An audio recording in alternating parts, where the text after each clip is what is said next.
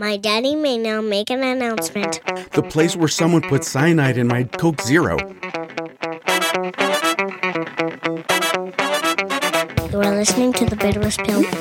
I tighten that thing, tighten it all the way. I walk back into the house and it's still dripping.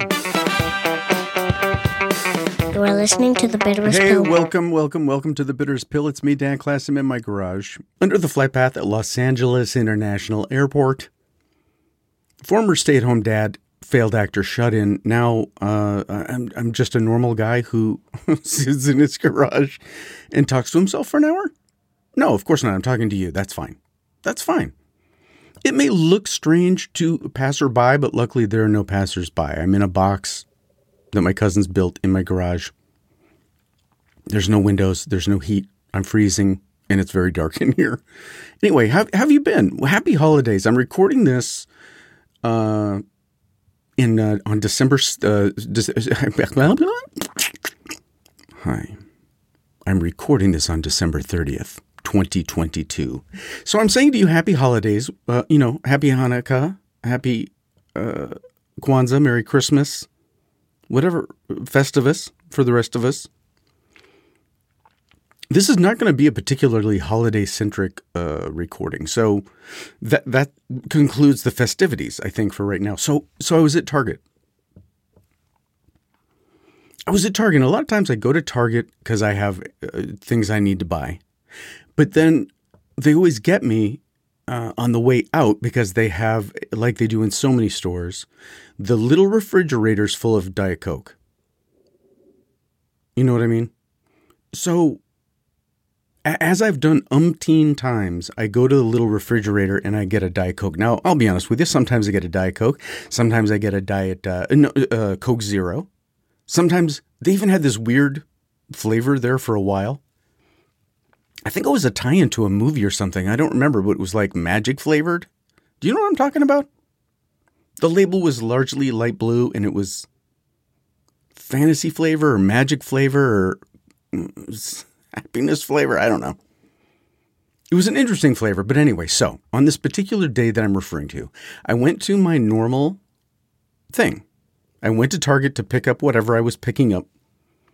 Probably uh, dietary pro, uh, protein bars because I have to eat those every two hours or else I am out of my mind. And I'm going by the rack and I grab myself a Coke Zero or whatever it was. And I head to my car and I drive away. And sometimes what I do is was this I think it was even on my lunch hour. But what I'll do, listen, I'll, I'll, be honest with you. I like to get off campus, so to speak, when I'm at work and I have my lunch break. Do you do that? Do you were you like have to leave the building just to kind of mark like yes, I left the building? I, I totally have to do that to the point where I don't think I get in my car and just drive aimlessly around, but I'm very tempted to do that. And sometimes when I go to Target or wherever to run errands, I don't go straight back to the office because it's too close. And I will, in fact, take the long way, so to speak, and go around this big block and then go back to the office. So I'm doing that. I'm driving my car away from Target and I go to open my Coke and it offers no resistance. Now, you know, and I know if you think about it, and you probably don't think about it anymore, but when you open a bottle of soda, just like anything, there's resistance because of the safety cap. But this had no safety resistance, it just opened. Now, simultaneously, literally, I'm listening to the end of a podcast that I've been listening to. I, I, don't remember which podcast it was, but the episode was about the Tylenol poisonings of the mid to early 80s early to mid, whenever they were in the 80s. I just remember in the 80s, there was this thing where po- people were poisoning Tylenol. And that was like the beginning of a new era of paranoia about products, and rightly so, because someone really was. Po- it's not like it was an accidental thing. Someone was actually poisoning Tylenol. People were dying from Tylenol, and I became convinced that someone had put cyanide in my Diet Coke. So now I'm driving around with cyanide laced Diet Coke and I can't drink it because I will die. But also, my good friend, I am the kind of person who would never take their Diet Coke back to Target and say, listen, I just bought this Diet Coke, but I think it has cyanide in it. Can I please have a different Diet Coke?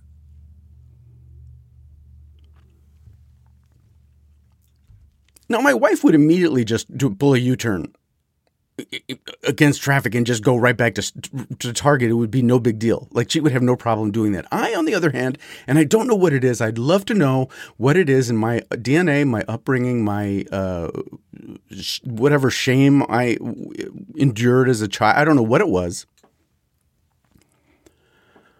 I can't go back to Target and return a Diet Coke, but but I know that this is a moment for me. This is a turning point. This is an opportunity, my good friend,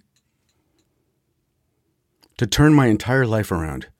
If I can get myself to go into Target and return a Diet Coke, I will be a better man than I was yesterday.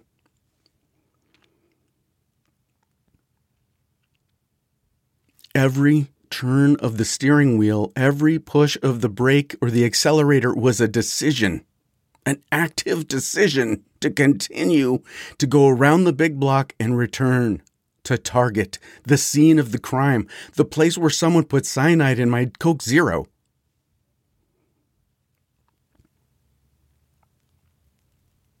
And I actually did it. I'm going to tell you this right now, and I don't mean to brag.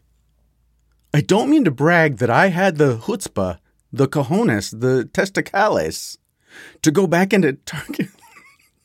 I know for you, this is like, well, yeah, of course you go back to Target. You tell them it's already been opened. It's not a big deal. No, no, no. I had to stand in line at the service counter, at customer service. You know where you do the the returns. I was a nervous wreck. I probably was sweating and rehearsing my story in my mind because God forbid and I and listen, I have no problem returning things. Like if it was a shirt that didn't work out, it was too small or too big or too whatever, pair of pants, some no, there's something about it being a food item, like a food or beverage.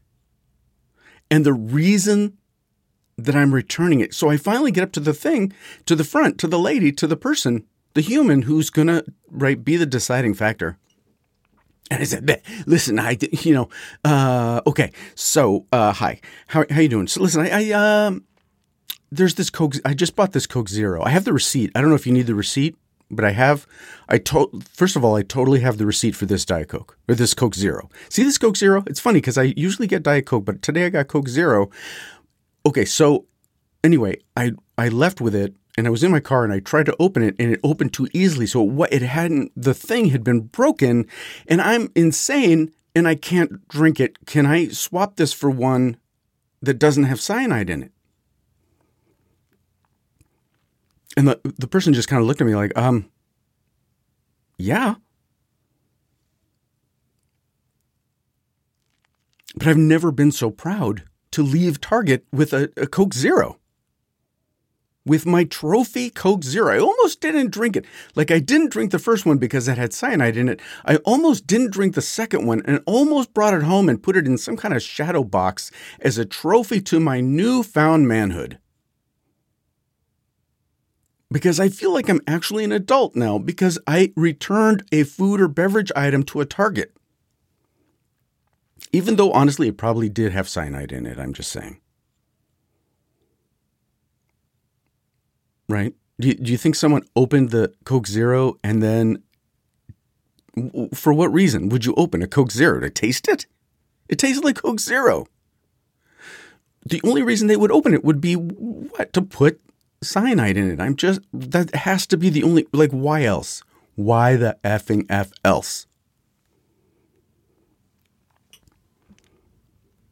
Now this may have been about the time, give or take, that I got what I assume is the flu.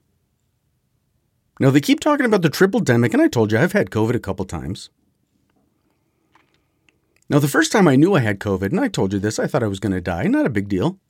Not a big deal. I'm just on my deathbed. It's not. It's nothing to panic about. And then the second time I had it, I didn't think I was going to die. I thought I just had a head cold. Things are looking up. Get vaccinated. That's all I'm saying.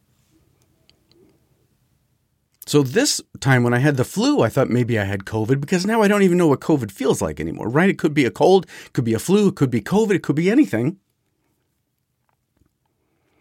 But it was the flu. And the reason I even bring it up, because it was not monumental. I had the flu for a day or two. I had a 24 hour flu. Isn't that a thing? And I, so I felt like crap on a Friday and uh, most of a Saturday. No, really, mostly f- half a Thursday all of Friday, and then maybe half of Saturday. So it was like a 24 ish hour thing. But I want to ask you something, and it is this. So when you are sick, okay, and you're too sick to go to work, and you have to, like, you know, essentially call in sick. So I texted in sick. We use uh, one of those uh, I think I used the online thing that we all use at work, whether it's Team or it's Teams or Zoom or Monday or whatever. You know how everybody uses those now?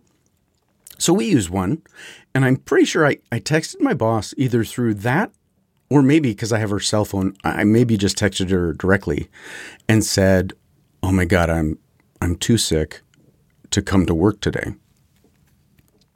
Again, the reason I bring this up is do you feel when you do that, no matter what, how it, right, how you do it, but do you feel like the other person is going to think you're lying? Or is it just me?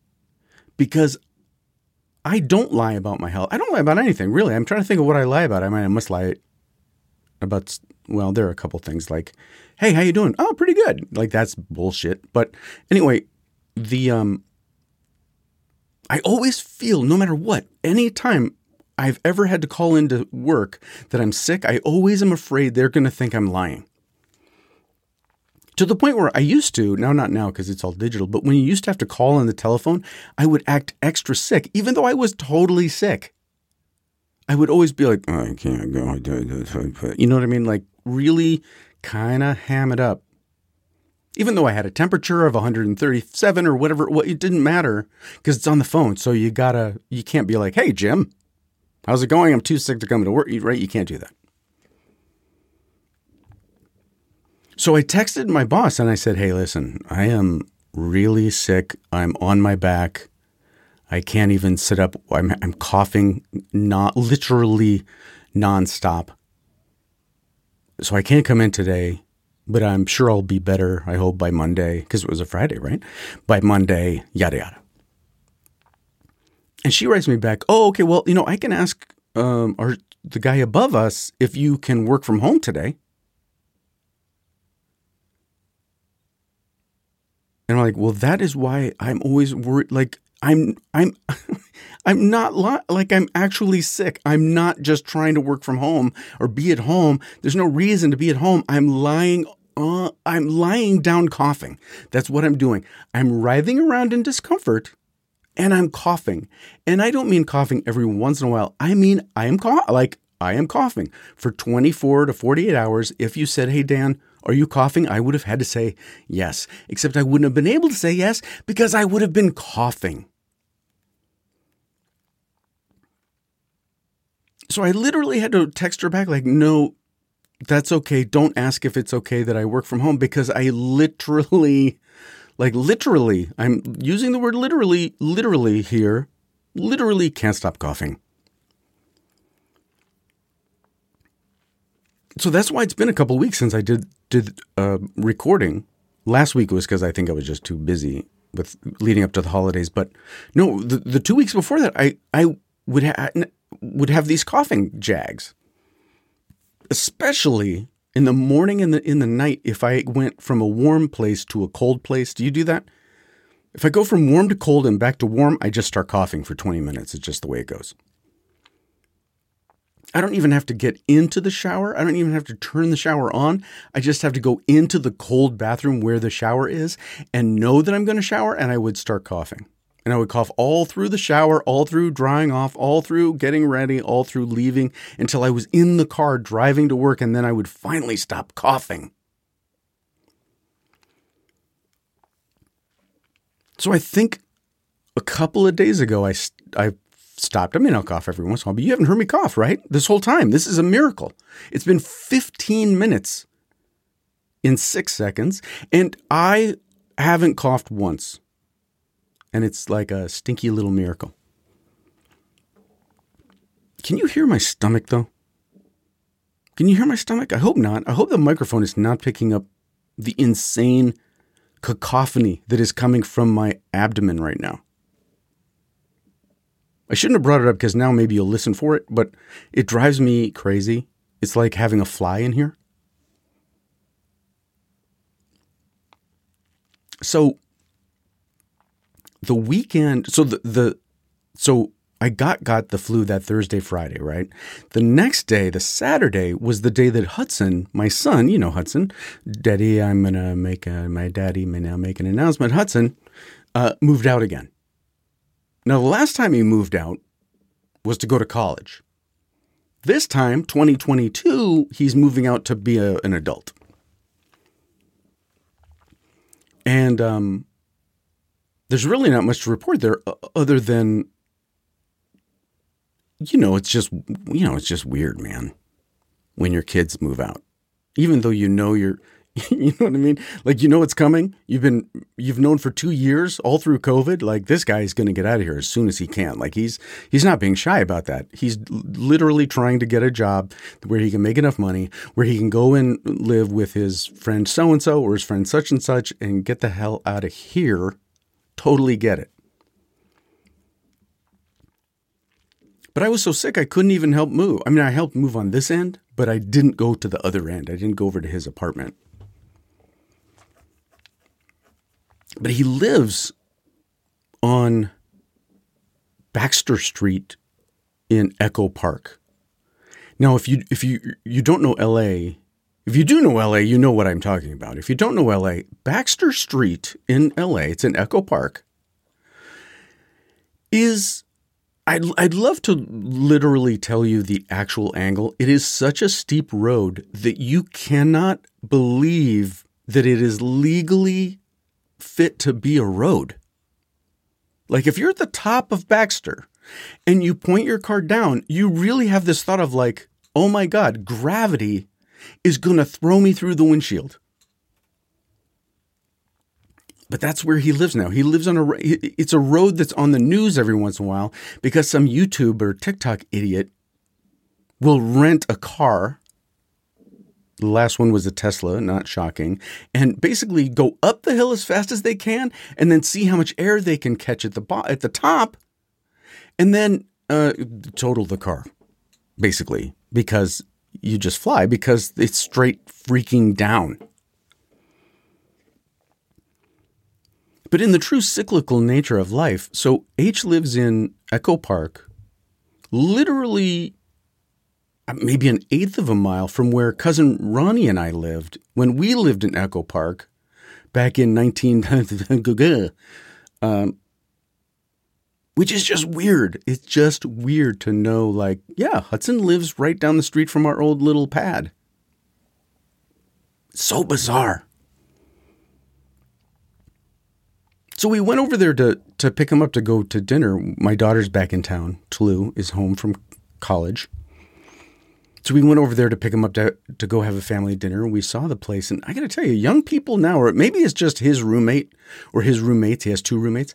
Maybe it's just those guys, but young people have a much greater sense of style than we did. And I lived with cousin Ronnie. Like I'm sure our place was no slouch. You know what I mean? But th- like Hudson is living in a really cool place with really cool furnishings. It's really kind of crazy. Yes, I'm jealous. Yes, I'll admit it. I'm jealous. Okay. I said it. I said it. I'm jealous. That's fine. I'm, I am. And the view they have of downtown, it's just sickening. It's just sick. So he's he's out. Our daughter's back momentarily for the holidays, which is always great to see her and to have her be here. And then he was here for a little while. The, the whole family was here until the, t- this morning. And then they all uh, left. She's visiting friends, and he's back to his life for the new year and all that kind of jazz. But um, Yeah, we're back to the empty nest. Are you an empty nester? How uh, how's that going? It's weird, isn't it? Like being an empty nester. Like the nest is empty. I mean, it's not really empty because you and your spouse are there, your partner, your other person. The other person is there all the time. All the time. Maybe they're not talking to you much. Who knows? Like, how much do you talk to each other when the kids aren't around to complain about or help out or help out and then complain about how much you have to help them? You know what I mean? Like, what do empty nesters do? Especially empty nesters who, who really focused way too much of their time and energy on the kids who are no longer there. What do empty nesters do? What do they talk about? Or is it normal to just sort of like, how you doing? I'm pretty good. Okay. we'll see. I mean, we haven't we haven't spent that much time as empty nesters. It's only really it, only it really hasn't even begun. It'll begin when Toulouse goes back to college. And I told you she's in New York, right? She goes to school in New York City. When she goes back to college and H is at his apartment, then then it will start we've we sort of had a temporary thing prior to the holidays, but then it'll really start. So any advice you can give me, trust me, will be appreciated because I've been dreading this period, like actively anticipating this period in our lives, our marriage, our whatever. For four years, five years, something like there was something about Toulouse starting high school. I was like, oh my God. Our baby's in high school? Wait a minute. You know what that means? In four years, we're going to, right? That, that becomes very easy math to do. So I've been kind of wondering and clearly did not do enough research because I have no idea what to expect. It's just going to be the two of us home all the time, I guess. Oh my God.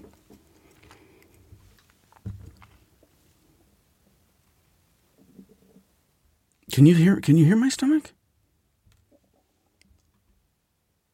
So I just cracked open a beverage. It's not a Diet Coke. so, so as part of a pre-New Year, New Year resolution, I told myself I was going to start drinking way less diet beverages, diet um, soft drinks, right? Diet Coke and Diet Sprite and all that kind of jazz. And then I, was going to start drinking more green tea because, you know, green tea is very good for you, apparently, right? That's what everyone says. Everyone says green tea is very good for you. Okay, great. But then I noticed that whenever Hudson came over, he would bring over this energy drink. But, and it doesn't even matter the name of it, but it's one of those energy drinks, at least this one, it's, it's positioned to be well, it says right on the can, it's a dietary supplement. It's a clinically proven dietary supplement. And it has pictures of fruit on it to connote the flavor. And that tricked my brain into thinking that it was probably good for me. Because what they, so here's what it offers essential energy, asterisk, I don't know what that means, accelerates metabolism, I'll take that, and burns body fat. I'll take that. And that had not only the asterisk, but uh, also the number one, the number one. But I'm too old and it's too dark in here for me to read the can to see what the disclaimers are. You know what I mean? An asterisk that's always like, mm, we really should tell you that what we mean by that is the da, da, da, right? So instead of drinking Diet Coke, which I know is bad for me, I mean, I've at least somewhat switched over to drinking these, whatever they are, that have at least created the patina of being, I wouldn't say good for me, but at least, I don't know, listen, they're claiming that they're going to burn fat. I'm, I, I really need to lose a lot of weight this year. I don't know how I'm going to do it because I really don't want to go back to exercising. But apparently, exercising is a key factor in weight loss. Have we discussed this since I've been back? Basically, that if you, it's very telling. Like, if you download a, an app to help you count your calories because I've done this many times and forgive me if we've talked about this before but like I have 3 or 4 apps on my phone that can help you track your calories and your carbs for the day to the point where you can just scan the food and tell it how many servings you had and it's right there in your phone so you know exactly what you're eating and you know exactly what your goal should be for the day to lose weight or to stay uh, at the same weight or whatever, whatever. And the um, little tiny bit of food that you would have to eat to lose any weight is not enough to sustain life. Especially not if you're someone like me who has low blood sugar and has, at the very least, trained himself to eat every two hours. You can't eat every two hours and also only eat 1200 calories or whatever the hell it is, right? It just does, it mathematically doesn't work. And I don't think intermittent fasting is a good idea for me. Although maybe I could do it if I cut out all the caffeine, but oh my God, then what? How would I survive? anyway, if you have, I need to, I want to lose 20 pounds, 25 pounds, 30 pounds. I'm not joking. Like I'm way above where I should be. Let's just put it that way. Which is going to require exercise, and I don't want to do it. And I know I have to, but I don't want to. I don't. I just don't. I don't want to do it. And I know I must. Hey, I got new glasses though. That's my compromise. My compromise is, you know what? Instead of exercising, I'm going to get a new pair of glasses because because that'll solve everything. Maybe people will be so smitten by my new frames that they won't look at how much weight I'm carrying between my belt and my solar plexus. That'll that's fine. That's fine. Well, I actually got so this this is the story of new glasses for me and I don't know why, but I had purchased at one time a pair of glasses on the internet from one of those internet glasses places that are so inexpensive. And I kind of took a risk because they were so cheap. You know, you can't try them on.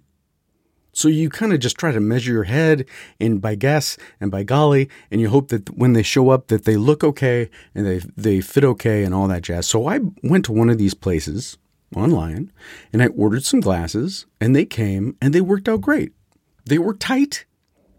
I'll admit that I have ridges in the side of my head from these glasses, from them being too small, but they worked out and I wore them for a couple years. And so then at a certain point, I thought, you know what? These glasses are so inexpensive. I'm going to get another pair, but everyone keeps talking about computer glasses. So I want to get a I want to get a pair of computer glasses. So if you don't know what computer glasses are, you probably already know what they are, but I didn't know what they are. Well, basically like they're glasses that either the whole lens or a big part of the lens is geared toward that distance, the distance between where your head is when you're at the computer and the screen. Because on my normal glasses, that's a very small area. So I wanted a pair of glasses where that was a very big area so I could do things like read a computer screen, work on a computer, uh, whatever, whatever. So I went to the same company and I found some glasses that I liked that were similar to my other ones, but not exactly the same. Perfect. I even had my initials, I think, put on the inside of the arms. That way I could tell which was which, and if anyone found them, if I left them laying around, because I didn't, you know, I wasn't used to having two pairs of glasses. So I got these glasses and I would wear them whenever I was on the computer. And they worked out great. Now, but also when I was wearing them, I was working at this place and I would wear a mask or a shield fairly often in the office, depending on what was going on. This is back in 21, I think. Well, very soon after that, and I didn't make the connection. I developed some sort of weird eye thing. Not in my eye, but below my eye.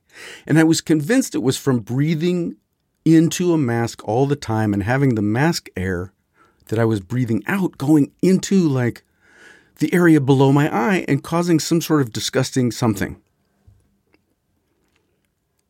But it got all red and mushy and puffy and it just I, I can't even describe it other than it was disgusting okay? You don't want your face to be disgusting. End of story it never dawned on me that that it could have been the glasses, I thought it was the job. I thought the job was killing me that I was doing. And the wearing a mask and a shield and a mask and a shield all day long instead of just hiding in my house, I thought that's what was doing it.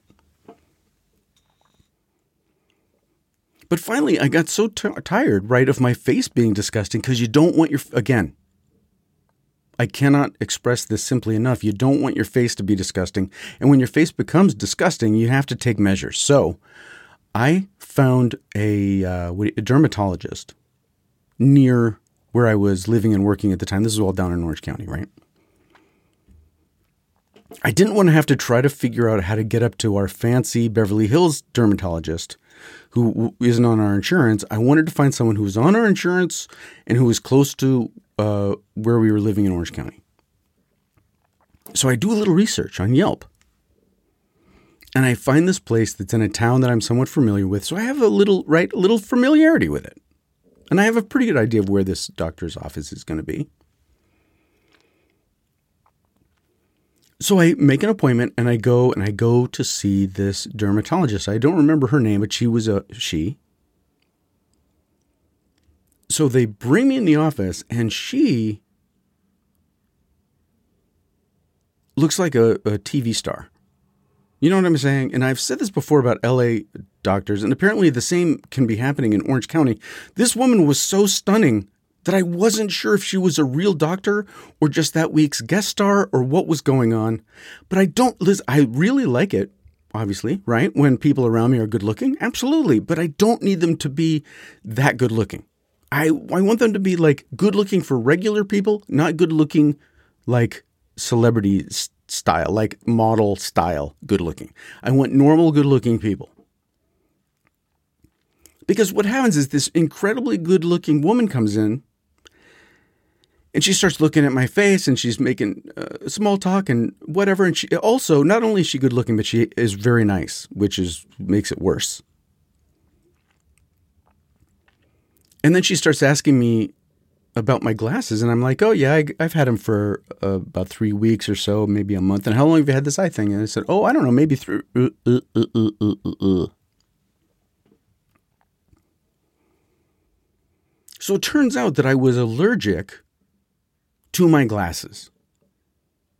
Now, I've never been, I've been wearing glasses since I was, I think, 10 years old, 11 years old, 12 years old, somewhere in there. I've never been allergic to my glasses before.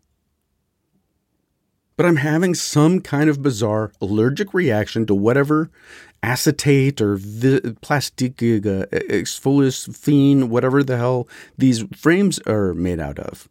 Because they're, you know, down at the bottom of where the lens is, is I don't know if it's touching my face or just close enough to touch my face or it's my breath is bouncing off whatever this plastic is and then infecting my freaking face.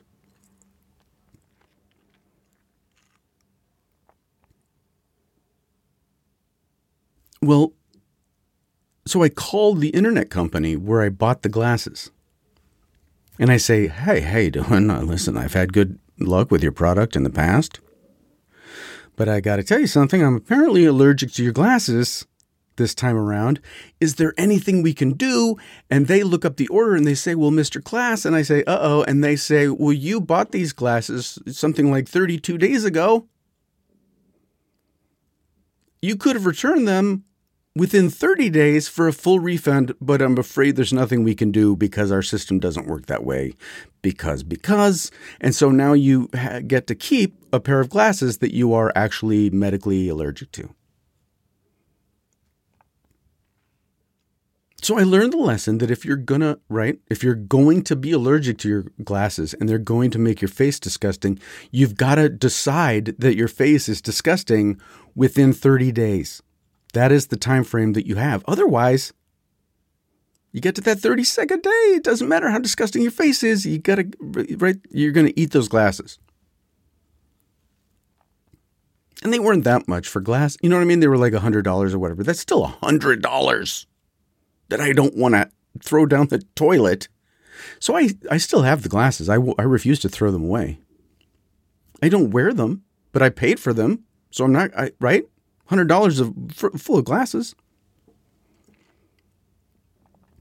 So to be on the safe side, I bought computer frames, computer glasses that are exactly the same as my first pair from that company because I knew I wasn't allergic to those because I'd been wearing those for a couple years. So now I have two pairs of identical glasses. And then it really is, thank goodness, that I had my initials carved into the inside of the computer glasses because they literally look the same. Who can tell them apart?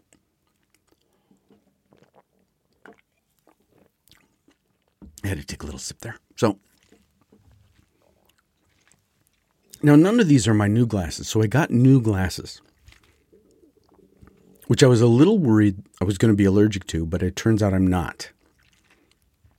But I was super, I got them from a different place. I got it from one of those places where you can send away for try on glasses, or they have some stores depending on where you live. So where we live, they have some stores and I think if I think if you buy a pair of glasses, they give a pair of glasses to somebody else. So you feel good about buying glasses there, right? So we went there and I was there with I think just my wife and daughter. Maybe we were all there one day and I chose some new glasses. And I was super excited. You know, they happen to be clear glasses. They're not dark gray like I've been wearing for the last umpteen years. So it was kind of a change. I was very excited about it. But I was equally excited that I got transitions lenses. Transitions lenses, right, or the kind of uh, photo gray we used to call them, or what did we call them back in the old days? The, the kind of glasses that go dark in the sunshine. Now, I hadn't had those for ages. I had them when I was a teenager, and maybe a little bit after that. But then back when I was acting, I couldn't have them because I didn't want to be on a set and have the lights from the right. I don't know if movie lights would make the glasses dark. I don't want to take that risk. And I can't, you know, you can't wear those and shoot outside. You no one wants you to be wearing shades while you're supposed to be a nerdy math teacher or whatever outdoors, right? So I could never have transitions, and I didn't. I'm not going to pay for two glass like have two pairs of glasses around. No, not until the cheap internet ones. So, super excited to get transitions because I want to look cool. I am old and bald. I'm short. I'm 30 pounds overweight. I, I need dark glasses to either make me look cooler or at least begin to kind of hide my identity in case I run into someone that I know. What I don't so so the glasses come and I try them on. They fit pretty well. They're a little big. I got wide glasses Uh, because my other ones had put ridges in my head. And these glasses are a little loose. Now, it could be because of the ridges in my head are making them loose. I don't know. I haven't checked the ridges for a while in a while. I should check and see if they're going away or not because maybe that will make my glasses tighter. But the transitions, okay, so the transition that's a couple hundred bucks or a hundred bucks or something. And it's extra money, right? Well, when you wear the glasses outside, boom, they turn dark. And it's great. You can walk around from the store to the parking lot to your car with sunglasses on. Awesome. But when you were in the store, right, they weren't, it's just, it's, it's a beautiful thing. But what I don't realize is one of the main reasons that I wear sunglasses, in all honesty, is not to look cool, it's for driving. Because when you're driving in Southern California, there's a lot of sunshine and glare, and you want to put on sunglasses. Now, I have special sunglasses that I wear when I'm driving, but I was too cheap to buy sunglasses that have progressive old man lenses.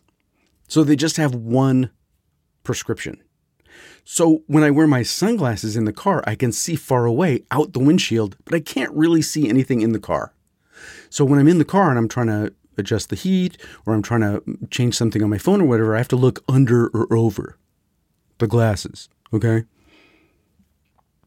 So one of the things about these stupid transitions that I'm really excited about is being able to see in the car with the transitions on. Ha ha ha, Dan. Guess what? Transitions don't transition in the car maybe the tiniest bit, but I don't even think so because the car is shaded. Dan, for the most part. You're looking into the sun, but you're not in the sun. The glasses are not being hit by sun. And even if they were, there's probably UV protection, right, in the in the windshield. I don't know. All I know is the transitions when I need them the most don't work.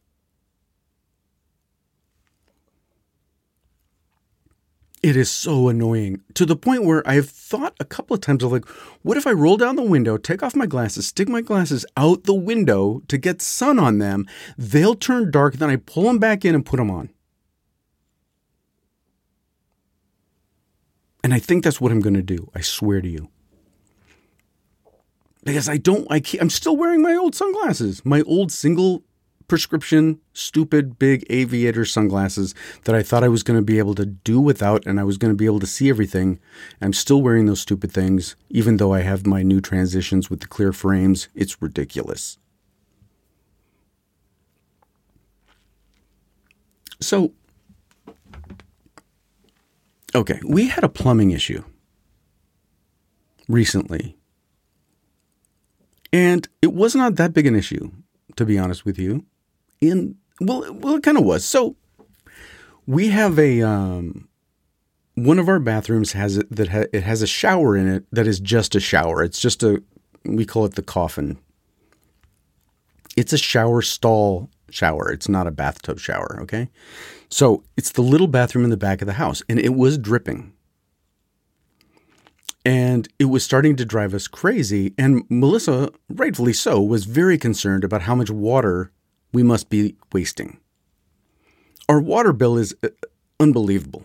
It's so, so high. And part of it is that we're in Los Angeles and we really just don't deserve water.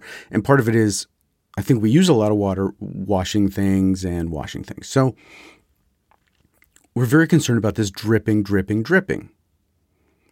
So Melissa wants me to fix it as soon as possible. Totally get it. I'm on it. Pretty sure I know how to do it. I think I even have the right tool this should be fairly simple. So, in the meantime, she puts a big, like a bowl, under the drip to catch the dripping water. Smart move. What she's going to do, see, is take the dripped water and not waste it. She's going to go water plants that are on our front porch with the dripped shower water. Well, when you do that, I got to tell you something. You realize just how much water you're wasting from this drip, drip, dripping. And we made this realization of the dripping during the middle of the week. And in the middle of the week, I am too tired when I get home in the dark to work on the plumbing. I know that maybe to you, maybe you're still young and spry and can do stuff like that after work and you can do stuff like that in the dark. I can't. I can't drag myself out of my post work exhaustion to tackle plumbing. So it waited till the weekend. So several times a day, and this was only a couple days, don't worry about it. It was only a couple days. But for a couple days, Melissa would take this thing of cold dripped water from the shower and pour it into the plants. And this would go on all day. Like it really would fill up quickly. And, and and really, the only thing worse than a dripping shower that's dripping onto the tile of the shower is a dripping shower that's dripping into a bowl with water in it. It just amplifies the living pee pee out of the drip, drip, drip, drip, drip, drip, drip.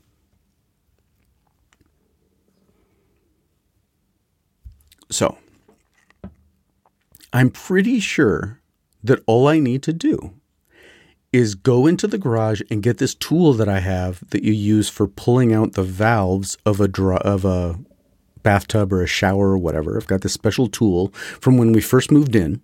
I think I had to fix the tub or something.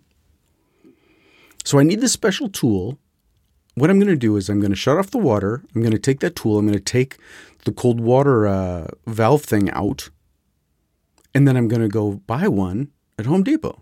I'll put the new one in, zippity doo dah, I will be done. Right? Easy, stinking peasy. So I go to find the tool. And again, it's a special tool. It's a tool that I probably have not used in 20 years.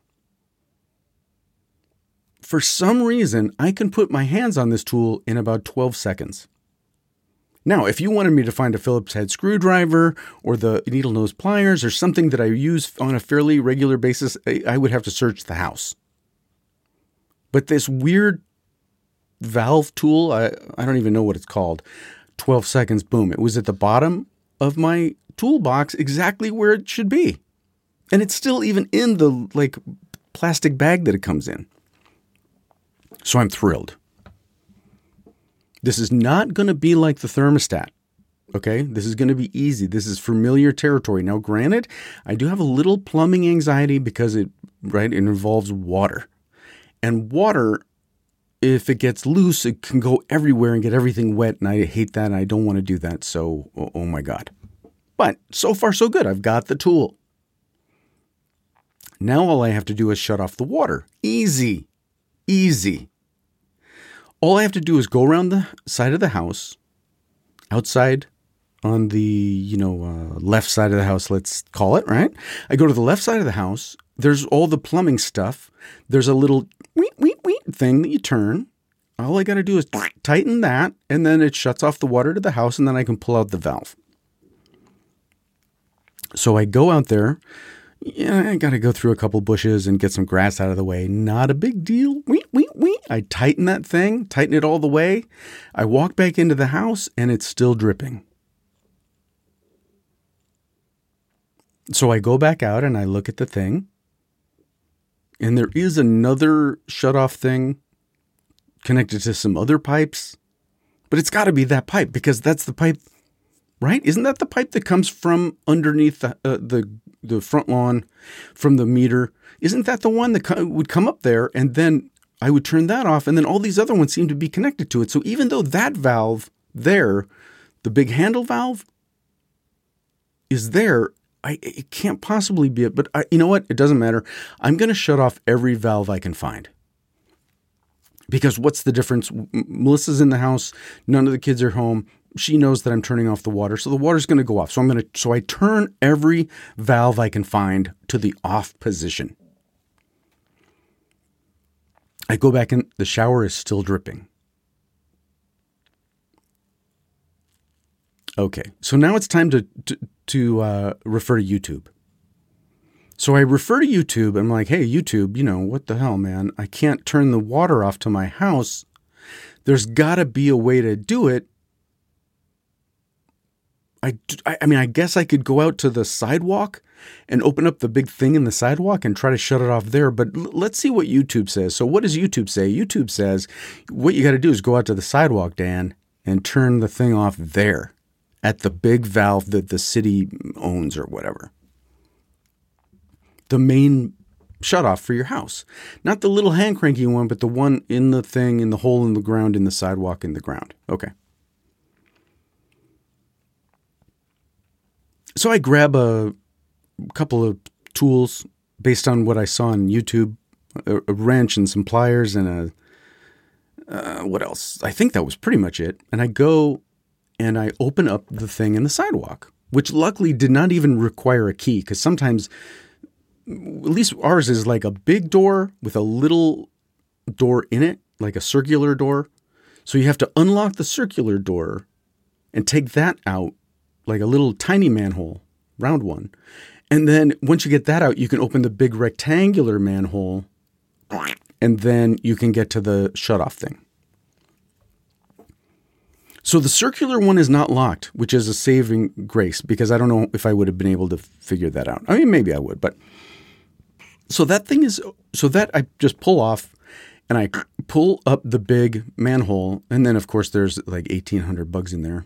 So they all run away. And it's fairly clear okay, okay. So there's the valve shut off thing, just like in the YouTube videos, and that goes to the meter, and the meter's there, and then the meter's got some thing connected to it that's obviously some kind of like uh, Bluetooth way that the city can read my meter from afar, I guess. I don't know. And then the pipe keeps going, and then it goes to my house. So all the YouTube videos that I read said, okay, so the valve is this thing and it has how do I even describe it? Like it has a a part that sticks out this way with a hole in it, a circular hole. And then there's the then above it is the same exact looking like tab thing with a hole in it. And what you do to shut off the water is move the top tab until the hole in the top tab lines up with the hole in the bottom tab, and then it's off. And those two holes line up, and that, that's how you, if you wanted to lock your water off, you would put a padlock or something in there. So that's how you know. You got to take the tab and you got to line up the two tabs, and the two holes line up, and then your water's off, and then you can go fix your stupid shower. Well, I can't move this thing. It will not move. This tab, the thing, the, the top tab, it looks exactly like all of the ones that I saw on YouTube, but I cannot get it to move. I can't get it to move using my hand. I can't get it to you to move using the pliers. I can't get it to move using the wrench. So then I get a little desperate. Oh, potential spam call, sorry. So I get a little desperate and I get a little frustrated. You know, okay, so this is where I'm starting to get a little irrational. I irrational. I go get a hammer. Because it's so self-explanatory what this thing needs to do, it just needs to turn a little bit from here to there so the holes line up and this is exactly what they did on YouTube except they didn't need a hammer, but I'm going to get a hammer and whack this thing because clearly it's stuck.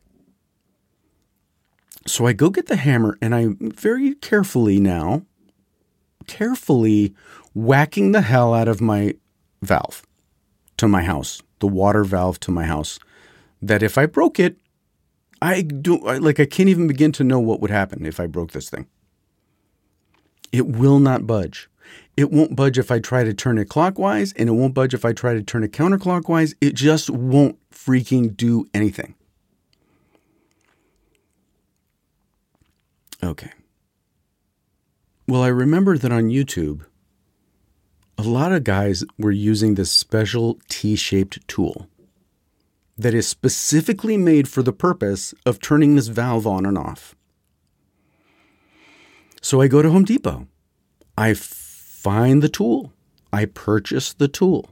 I bring it to my house. And if you're, listen, maybe there's something magical about using this T shaped tool that's going to turn my water off. And I open everything back up and I stick the tool down in there and I try to turn it and it does not budge.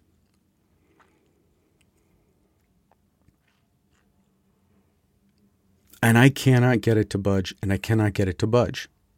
Now I am out of options except for one option. Now, my neighbor my new neighbor Reggie came out and was asking me what I was up to and if he could help in any way. And he and I couldn't figure anything out when I was trying to turn off the water at the house, right? So the thing is, Reggie is a personal trainer. So Reggie's really built. So if I could muster up the whatever it takes, the humility, I could ask Reggie, who is obviously much stronger than I am, if he could try to turn this T shaped tool. But there's just something about that is that is too much to ask of me. Not of Reggie. It's not too much to ask. Reggie wouldn't care.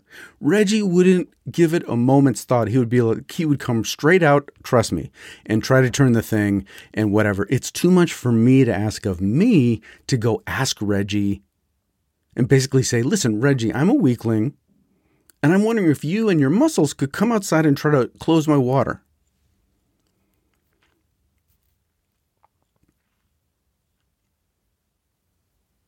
So, what do I do? I can't turn off the water to the house. So here's my brainstorm. I give up on turning off the water at the main valve because it's not happening. And I don't want to humiliate myself and go ask Reggie to be the man of the neighborhood. I figure out that if I go in my house and turn the water on in the tub, in the other bathroom, the bathroom that's right inside the house from all the plumbing stuff that's on the left side of the house. You know, see what I'm saying? Maybe that will stop the dripping enough for me to fix the valve and it works. Because the water, right? I've, I've got most of the pressure off. So the water that is still going in will come out the drain or the the faucet of the tub and never make it to the rest of the house.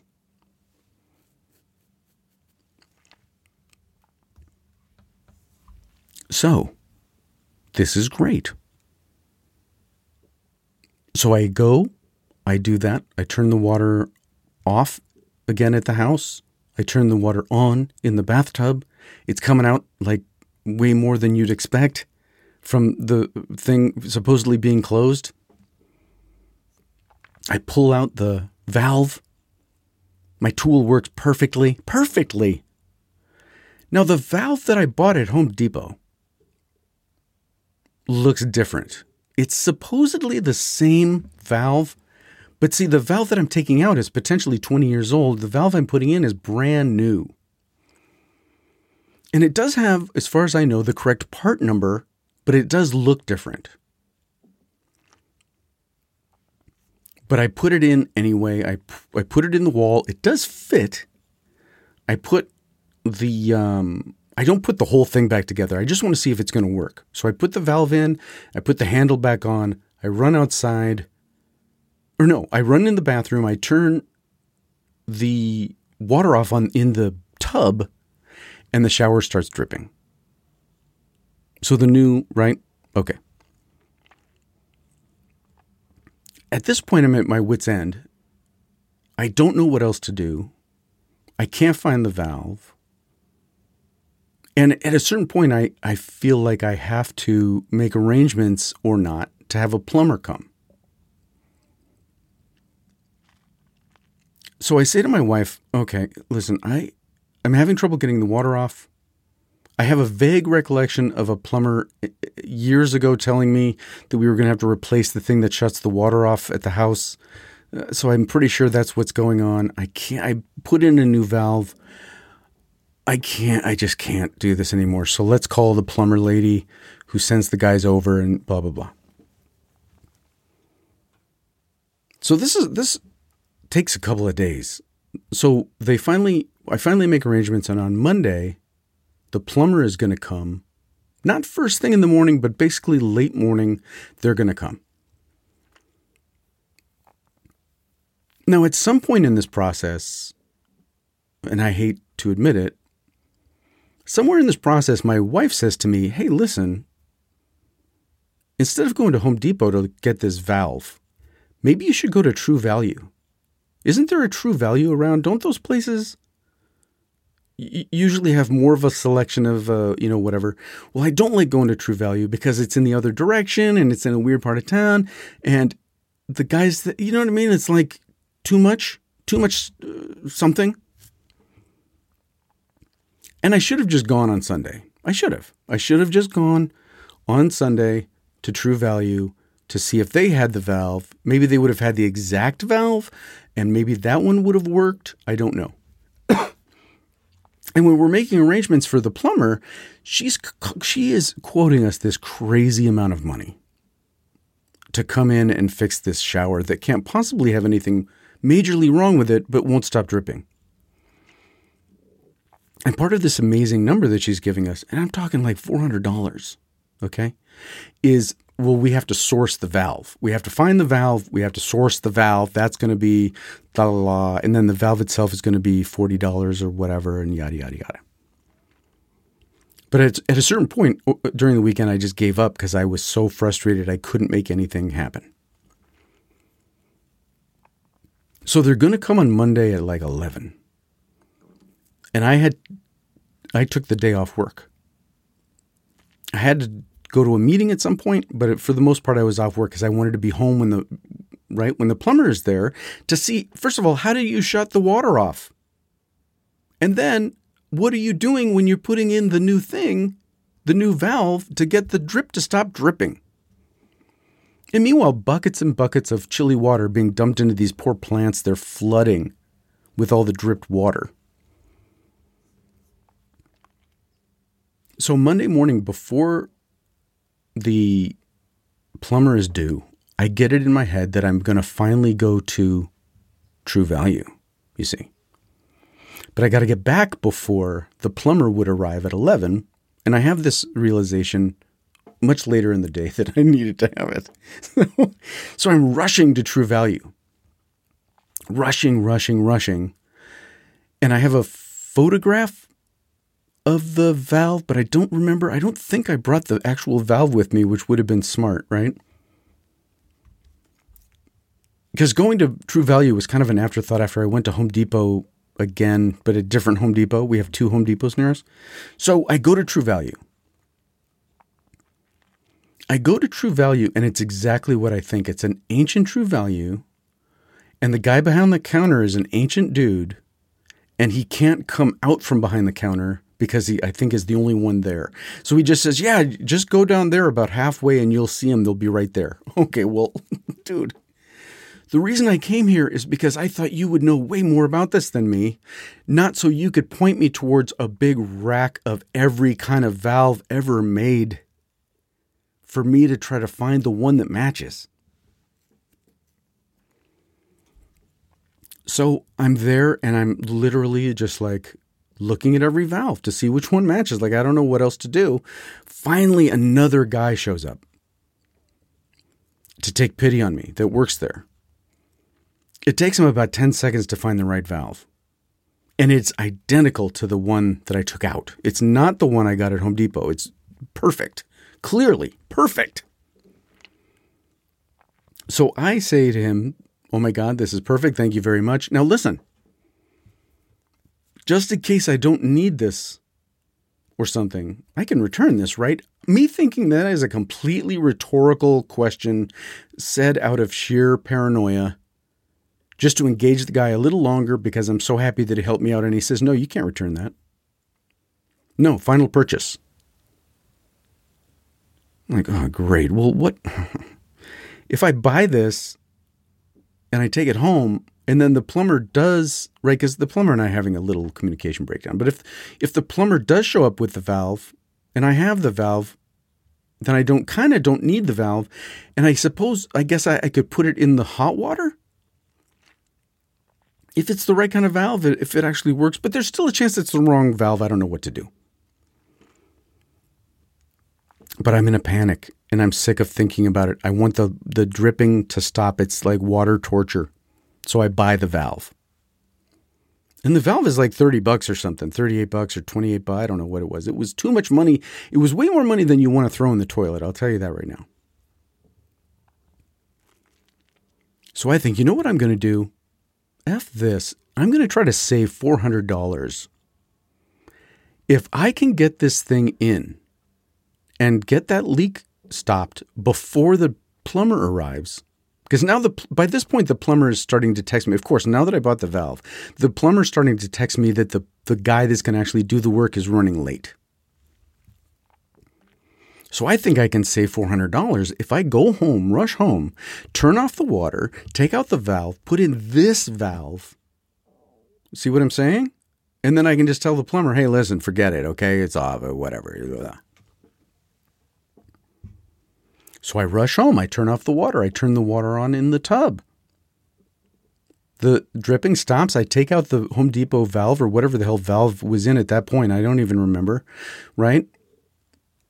I put in the valve, I tighten it down, I go in the big bathroom, I turn the thing off at the tub, and the dripping starts again.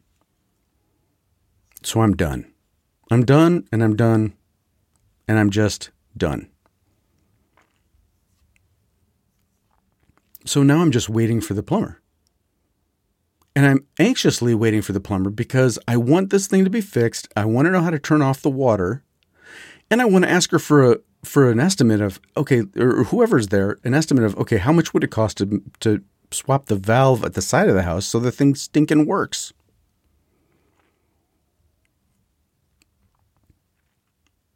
They never show up that day, Monday. They never show up. Their job goes late. They don't show up. They're going to come first thing Tuesday. Well, first thing Tuesday, I'm going to be at work. Okay? So I'm not going to know how they turn off the water. I'm not going to see how they fix the thing. At some point, so so the next day, I you know I sent her the address again. The the woman that's coordinating this whole thing. I tell Melissa, so this is what I've done. This is what's happening. Yada yada yada. Two seconds later, Melissa texts me back. They're done. How did they? How did they finish it that fast? And why is it going to be this much money?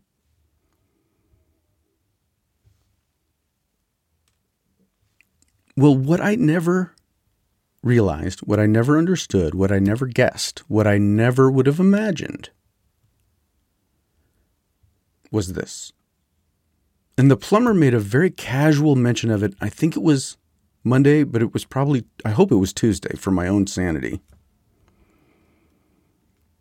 She said, Oh, it's the cold water?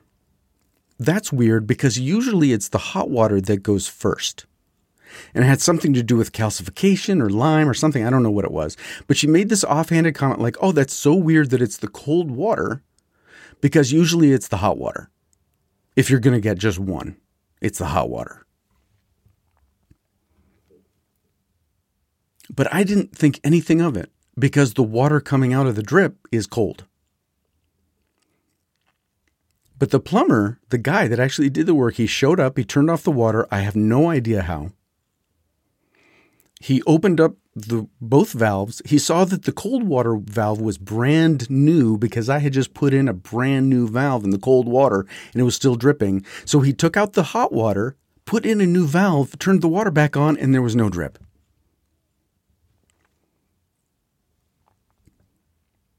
Yeah. It was the hot water the entire time. The hot water the entire time. And I still don't know how to turn off the main valve.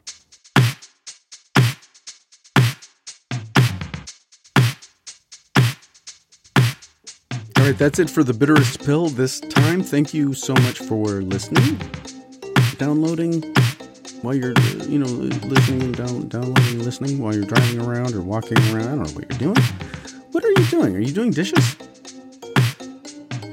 I have no idea what you're up to. I hope you're well. Uh, I hope you have a have or had a happy new year. Let's uh, uh yeah, let's talk much in the, in 2023, shall we? All right. And uh, you know, as always, the Bitterest Pill is made possible in part thanks to our proud patrons at Patreon. Patrons like, you know, we've got some new ones. Oh my gosh, uh, like Maury Estabrooks, Samantha Couture, Sean Otham, Armand, I don't know if you're supposed to get a shout out, but I'm going to give you a shout out anyway. Hey, Armand, what's going on? Pete Chase, Edward Nothnagel, Ed. I haven't talked to Ed in so long, it's disgusting. Ed, hi. Hi, Ed, if you're out there. Jeff Short, uh, Rob Usden, uh, Dave Hall of Fame Jackson, Harold Goldner, Sean Stewart, Flores, uh, Tom Carroll, who else? David uh, Chase and Gerard Cortinez. Michael Saffel, and uh, oh, that, and many, many others, many others. If your name was not mentioned on that list, I don't understand why, because I think Patreon made some changes, and uh, yeah, it's weird. Anyway, listen, thank you all who uh, are patrons. Thank you all who are not, because if you're hearing my voice, you're a listener, and I appreciate it. I really do. So next time, not sure what we'll talk about, but we'll talk about something at great length, won't we? Yeah. Okay. So here's to uh, here's to 2023. Please stay well or be well or get well or whatever. And I'll talk to you soon. Okay, bye. The Bitterest Pill is produced by Jacket Media, makers of fine podcasts since 2004.